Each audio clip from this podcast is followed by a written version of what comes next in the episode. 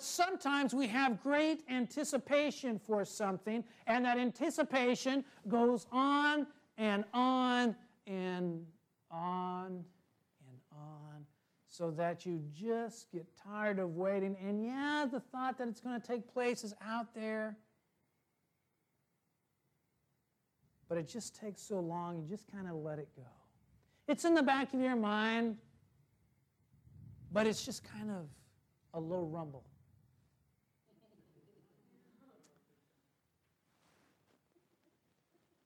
For the parents of John the Baptist, Zacharias and Elizabeth, perhaps that's what the anticipation was like.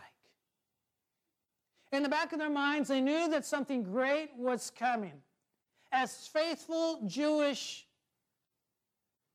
people, priests, well, a priest and a priest's wife who were faithful in their knowledge and worship of God, looking for the time of that Messiah, that the time that it was coming.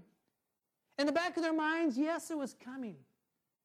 But maybe that anticipation had led them to a point of almost disbelief.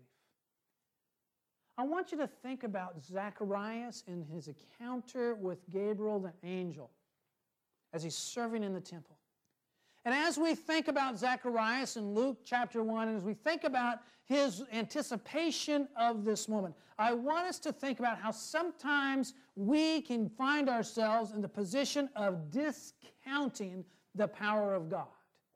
And I want us to think this morning about how Zacharias, even though he was faithful, even though he believed in God, even though he was a righteous man, still it seems, to a certain extent, he discounted the power of God. Maybe because of that anticipation. Maybe because that anticipation had grown cold. But I want us to think about, first of all, Zacharias' encounter with God, his experience with God in the temple. I want us to think about his experience with doubt. And then I want us to think about our own anticipation and encounters with God. If you have your Bibles with you this morning, please be turning to Luke chapter 1. And as you turn to Luke chapter 1, let's notice how Luke sets up his gospel. Luke tells us that he searched things out clearly. He wanted to make sure that we knew that as his readers had anticipated the gospel story and had perhaps heard the gospel story from others, that he wasn't just repeating something he heard, but he investigated it thoroughly. And how he uses that to set up the story of Zacharias in the temple. Notice, first of all, Luke chapter 1, verse 1. Inasmuch as many have undertaken to compile an account of the things accomplished among us, just as they were handed down to us by those who from the beginning were eyewitnesses and servants of the word. It seemed fitting for me as well, having investigated everything carefully from the beginning, to write it out for you in consecutive order, most excellent Theophilus so that you may know the exact truth about the things that you have been taught. In the days of Herod, king of Judea, there was a priest named Zacharias of the division of Abijah. And he had a wife from the daughters of Aaron, and her name was Luke says, Theophilus, I want you to know there are some stories circulating out there uh, about Jesus, and people have been talking about those things. But Theophilus, I want you to know that these things are true because I went back and I talked to those eyewitnesses. I investigated it thoroughly, and the story begins with this man named Zacharias and his wife Elizabeth. And it says Zacharias was a priest, and his wife, well, she was a daughter of the sons of Aaron. Remember, Aaron and his sons were the ones who were to be the Jewish priests. And Jewish priests were supposed to marry Levites or other priests' daughters. And so Zacharias was faithful and sure to do just that. In fact, as we continue to look at the text, we find out that it is attributed to Zacharias that he is a righteous man, and Elizabeth is a righteous woman. Notice as we continue in verse 6. It says, They were both righteous in the sight of God, walking blamelessly in all the commandments and requirements of the Lord. But they had no child because Elizabeth was barren. And they were both advanced in years. As we look at this beginning of the story, Luke tells us look, these were people that were righteous. These were people that were blameless. These were people that were careful to follow the ordinances and instructions that God had given. And they were focused on this righteousness. They were focused on serving God and doing what God wanted. Uh, it's not a small detail to say that Zacharias married a son of the daughters of Aaron. Because if you imagine Israel, I mean, that could have been any number of women that he could have fallen in love with. But you see, he took his role as a priest seriously so that he went out he found a godly woman who met the, met the requirements that God had for priests and who they were to marry.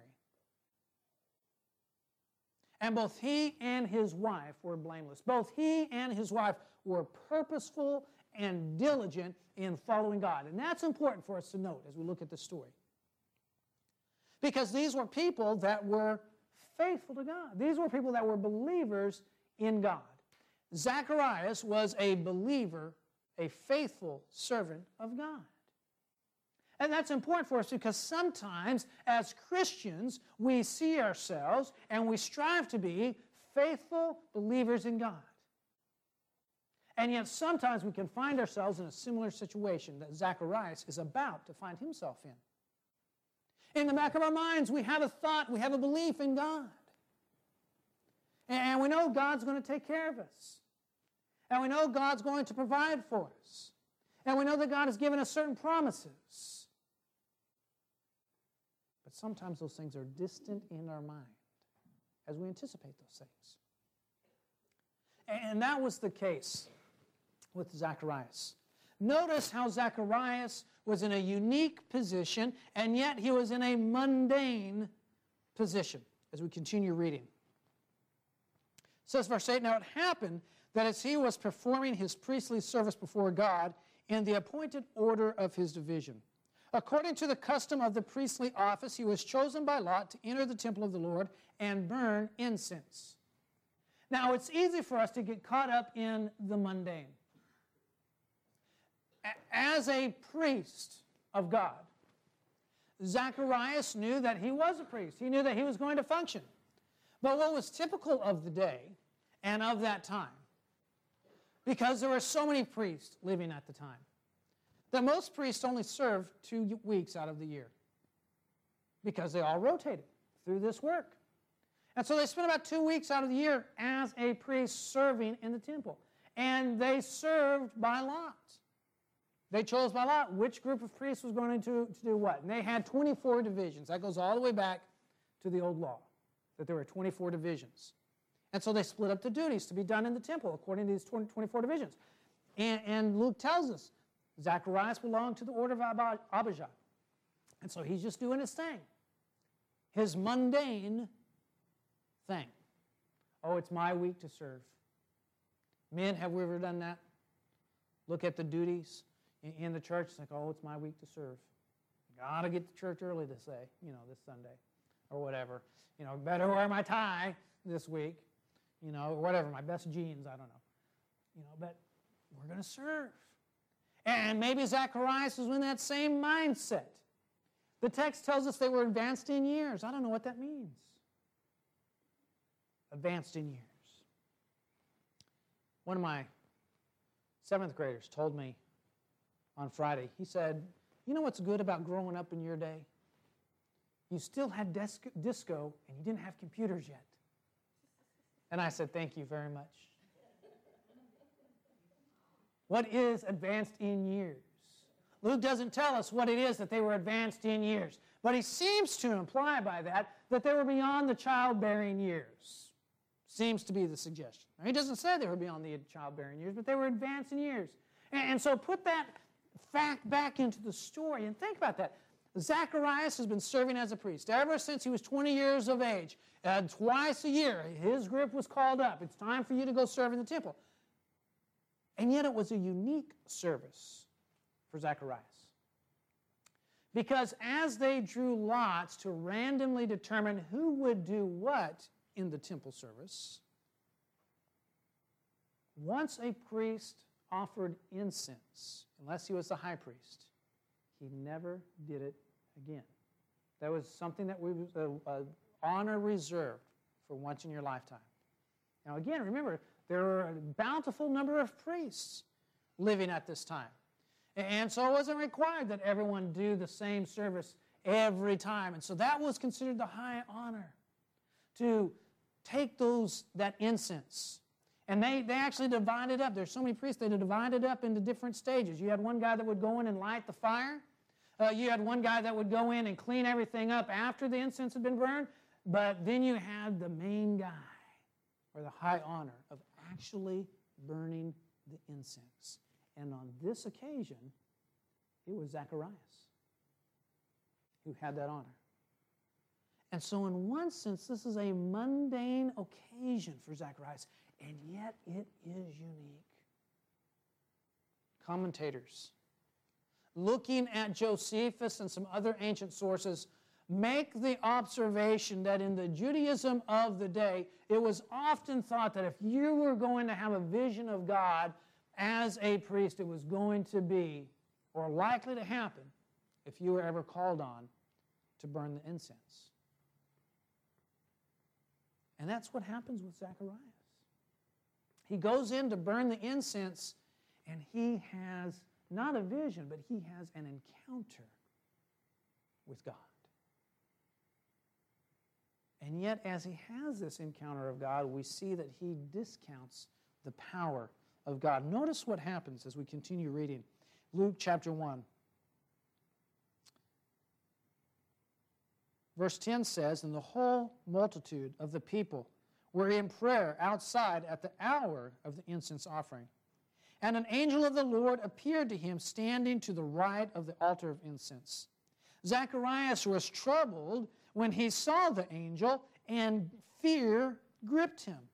But the angel said to him, Do not be afraid, Zacharias, for your petition has been heard, and your wife Elizabeth will bear you a son, and you, and, and you will give him the name John. And you will have great joy and gladness, and many will rejoice at his birth. Notice what the angel tells him. First of all, Zacharias is gripped with fear. He wasn't anticipating this. He's been serving in the temple, he's been doing his priestly service for all these years. Nothing like this has ever happened to him. And all of a sudden, he's behind the curtain, and there is an angel. Would that scare you? Would that get your attention? It got his attention. And the angel says, Zacharias, don't worry about it. Don't don't be afraid. I have a good message for you. And the message is your prayers have been heard. What's the implication of that? He and Elizabeth have been praying. They've been praying that they might have a child. Remember, they're advanced in years, whatever that means, disco and computers. They're advanced in years and have been able to have a child. And this angel says, You're going to have a baby boy. And he leaves it at that and disappears. No. He says, You have great joy, and many are going to rejoice at this fact. Why? Go back to the text. And notice what the angel tells Zacharias. He says in verse 15, 4. Why is there going to be great joys? Great, great joy and rejoicing at the birth of this child? Because, verse 15, 4. He will be great in the sight of the Lord. He will drink no wine or liquor, and he will be filled with the Holy Spirit while yet in his mother's womb. And he will turn many of the sons of Israel back to the Lord their God. It is he who will go as a forerunner before him in the spirit and power of Elijah, to turn the hearts of the father back to the children and the disobedient to the attitude of the righteous, so as to make ready a people prepared for the Lord. The angel says, Zacharias, not only are you going to have a baby boy, but your child is going to be the messianic prophet. Your son is going to be the one that Isaiah spoke about in Isaiah chapter 40. Make way the path of the Lord. Your son is going to be the prophet that Malachi ends his letter with, or his book with, saying a prophet like Elijah is going to come and turn the hearts of the people back to God.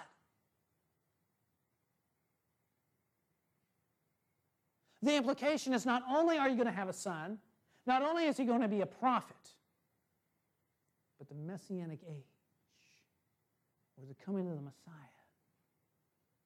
is about to happen. Your son is going to be the one to announce it. He's going to be a Nazarite. He's never going to drink. He's never going to have any wine. It means he's not going to go to college in College Station.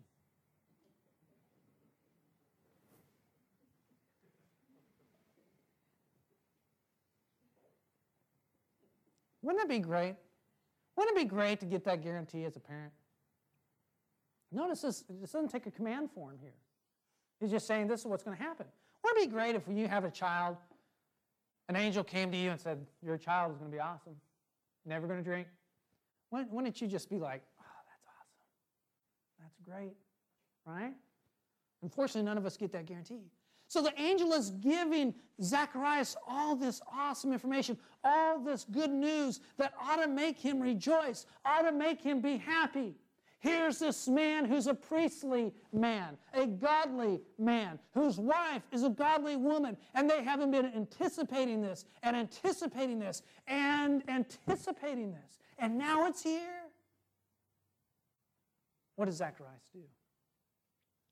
Does he run out of the temple and say, Oh, guys, you'll never guess what happened to me while I was in there offering incense?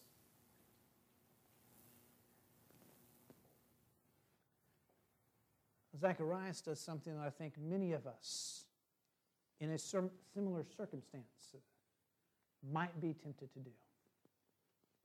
Notice what happens, verse 19, verse 18 rather. Zacharias said to the angel, how will I know for certain? For I am an old man, and my wife is advanced in years. Notice she's not with him in the temple when he says that. But he says, I'm an old man, and my wife is advanced in years. Again, a suggestion, maybe perhaps beyond the, the childbearing years. You see, Zacharias acts in disbelief. He acts as he doubts the power of God. Now remember, he believes in God, he's a righteous man. And that's not him saying it, that's the inspired writer making that attribution about Zacharias. And so it's not the fact that he doubts that God exists, it's not that he doubts uh, that God's able to do it, but he's just saying, Are you kidding me? Look at me. How can I really know that this is going to happen?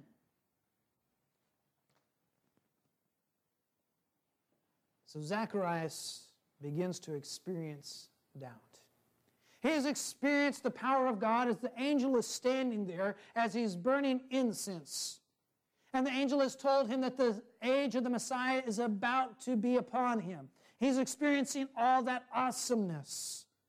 And yet, in the midst of that awesomeness, he experiences doubt. He displays his doubt with this question How can I know for certain that this is going to happen? Think about the doubt that Zacharias has as he does this. He suddenly forgets about Abraham. He suddenly forgets about Job. He suddenly forgets about Jacob. What do those men have in common? God tells Abraham when he's 75 years of age. Is that advanced in years? back then.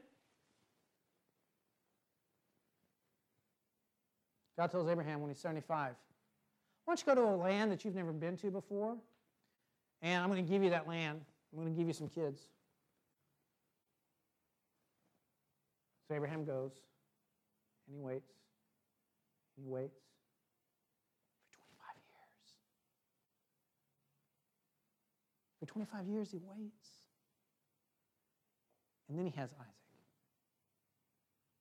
Then, when Isaac's old enough to be able to know, hey, I've got the wood on my back, and I know we're going up to make a sacrifice, but I don't, I don't see a sacrifice. So he's old enough to carry a pack of wood big enough to burn a living body on, or to burn a body on.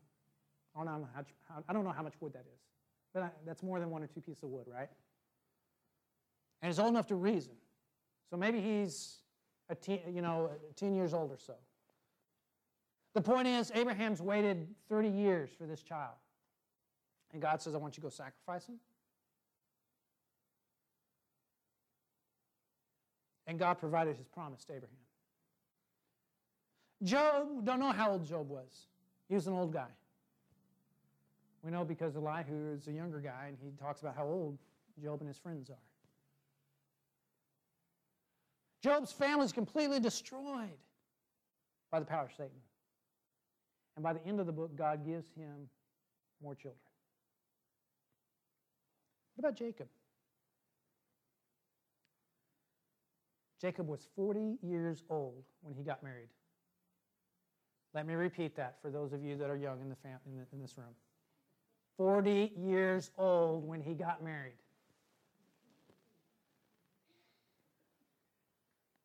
And he worked seven years for Rachel. And then he worked another seven years for Rachel, although he had a week, I think it was a week, before he was able to actually marry her. Seven years. God kept his promise. Zacharias, who believes in God, knows God, is, is called a righteous man, a faithful man, blameless and following the law has these stories in the back of his mind. And he suddenly has forgotten those when God sends an angel to him. An angel who, at this point in the story, we are told his name is Gabriel, which means the power of God.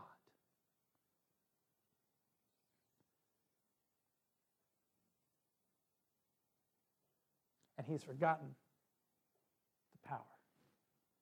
Of God. And he says, How will I know for certain that this will be?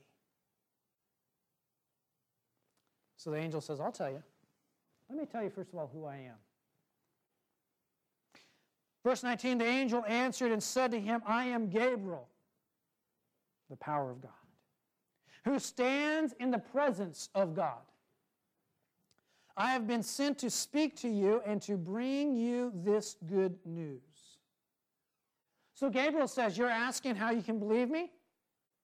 Have you ever had one of those conversations with someone? They tell you something, you say, I don't believe that. And they say, they look at you and you, they say, uh, You want to know how you can believe me? Ever had one of those conversations? Zacharias is having that conversation with this angel who has appeared to him as he's in the temple.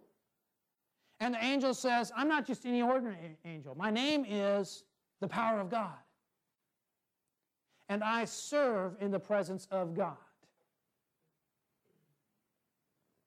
Think about the imagery of angels serving before God that we see throughout Scripture. Not every angel is right before the presence of God. Gabriel says, I came from the very presence of God. He sent me with this message. That's how you can know this is going to happen. And I'm going to give you another sign. You want to know what your sign is, Zacharias? Look at the next verse. Verse 20. And behold, you shall be silent and unable to speak until the day when these things take place, because you did not believe my words, which will be fulfilled in their proper time. You're not going to be able to talk until all this is fulfilled. Verse 21 the people were waiting for Zacharias and were wondering at his delay in the temple. But when he came out and was unable to speak to them, and they realized that he had seen a vision in the temple. he kept making signs to them and remained mute. When the days of his priestly service were ended, he went back home. So Zacharias is not able to speak. That's the authentic, authentic, authentication for him. I can't speak right now either. That's the authentication for him that these things were going to take place because the angel mutes him. He can't talk. I wonder if Elizabeth was happy about that. I don't know. But he can't talk until all these things take place. When John is born, all of a sudden he's able to talk again. He had an experience with the power of God. He had an experience with doubt. And the question for you and I this morning is what is our experience with the power of God? And our experience with doubt? I want you to think about some things with me this morning as we think about our experience with doubt, our anticipation, and our encounter with God. Sometimes there are little things in our lives, our desires in which we anticipate things, and we tell ourselves, Is God ever going to take care of me? Is God going to take care of this for me? When am I going to get this? When am I going to get that? How is this going to play out? And in the back of our minds as Christians, we tell ourselves, uh, yeah, I know God's out there. I, I know God's coming back someday. I, I know God has given me forgiveness of sins. What about this? Is God able to take care of it? Is God able to provide for us? Flip over to Matthew chapter 7. And notice what Jesus tells us in his Sermon on the Mount, Matthew chapter 7 and verse 7. Matthew chapter 7 and verse 7. Jesus says, Ask, and it will be given to you. Seek, and you will find. Knock, and it will be open to you. For everyone who asks receives, and everyone who seeks finds, and to him who knocks it will be opened. Or what man is there among you who, when his son asks for a loaf, will give him a stone? Or if he asks for a fish, he will not give him a snake, will he? If you then, being evil, know how to give good gifts to your children, how much more will your Father who is in heaven give what is good to those who ask him? Interesting passage. What's Jesus saying? Here? One interpretation that you sometimes hear, and I, I, I, I tend to like this interpretation, is that Jesus says sometimes as kids we think, oh, can I have this fish? Can I have this bread? And as parents, we look at it, we think, that's not a fish, that's a snake. That's not a loaf of bread, that's a stone. As kids, we ask for things thinking how great it is, how wonderful it would be, how, how much we need it. And as adults, we look at those things, we think, that's not what you need. And Jesus says sometimes that's how we act with God. And He knows what we need, and He's able to give it to us. And He's going to give us what we need. He's going to give us good things. He's able to give us good gifts. And so, as we anticipate and anticipate, we, we have in the back of our minds, yeah, I know God's going to do all those things later on. No. God's going to do things for you now. It may not necessarily always be in the way that you would think or in the timing that you would think, but God's going to take care of you, even with the little things that we ask for, even with the little things that we want. But sometimes there are a little bit bigger things in our lives. Sometimes we face health problems. Sometimes we have trials of various kinds. Sometimes we face crises. And we think, does God know? Does God care? Still in the Sermon on the Mount, Matthew chapter 6, verse 27. Notice what Jesus says. He says, And who of you. By being worried can add a single hour to his life. Why are you worried about clothing? Observe how the lilies of the field grow. They do not toil, they do not spin. And yet I say to you, not even Solomon in all his glory clothed himself like one of these. But if God so closes the grass of the field, which is alive today and tomorrow, is thrown into the furnace, will he not much more clothe you, O you of little faith? Do not worry then, saying, What shall we eat, or what shall we drink, or what shall we wear for clothing? For the Gentiles all eagerly seek all of these things, for your heavenly Father knows that you need all these things. But seek first his kingdom and his righteousness, and all these things will be added to you. So do not worry about tomorrow, for tomorrow will care for itself. Each day has enough trouble of its own. Jesus isn't saying, don't plan, don't work. He's not saying just go be someone that just kind of wanders around looking for things to be given to you. But what he's saying is, is you don't have to worry. God knows what you need, and he's going to provide those things for you. And yet sometimes we're kind of like Zacharias, and we don't think about the power of God, the power to provide the things that we need. But God sees it. He knows it. And He's able to provide it. So we have the little things, the wants that we have in life, the needs that we have in life. Those are the bigger things in our lives. But then there is the bigger thing. And that is anticipating the power of God to save our souls. And sometimes, as we anticipate that power, it's easy for us to put it off so far down the road, so far in our minds, that we forget that it's coming. And maybe we are even embarrassed by what some might say about it. Notice what the people were saying in Peter's day. 2 Peter chapter 3.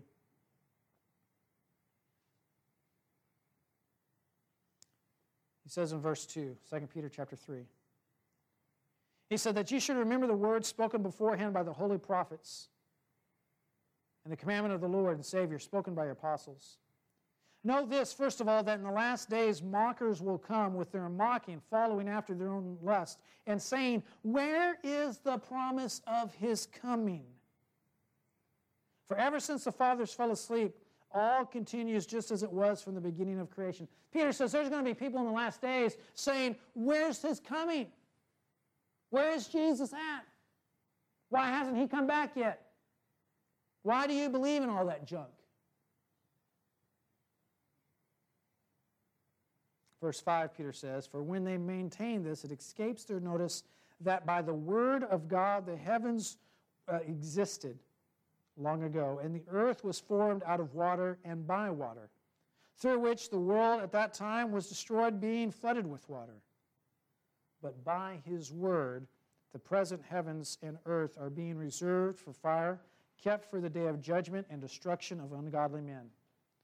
But do not let this one fact escape your notice, beloved, that with the Lord, one day is like a thousand years, and a thousand years like one day.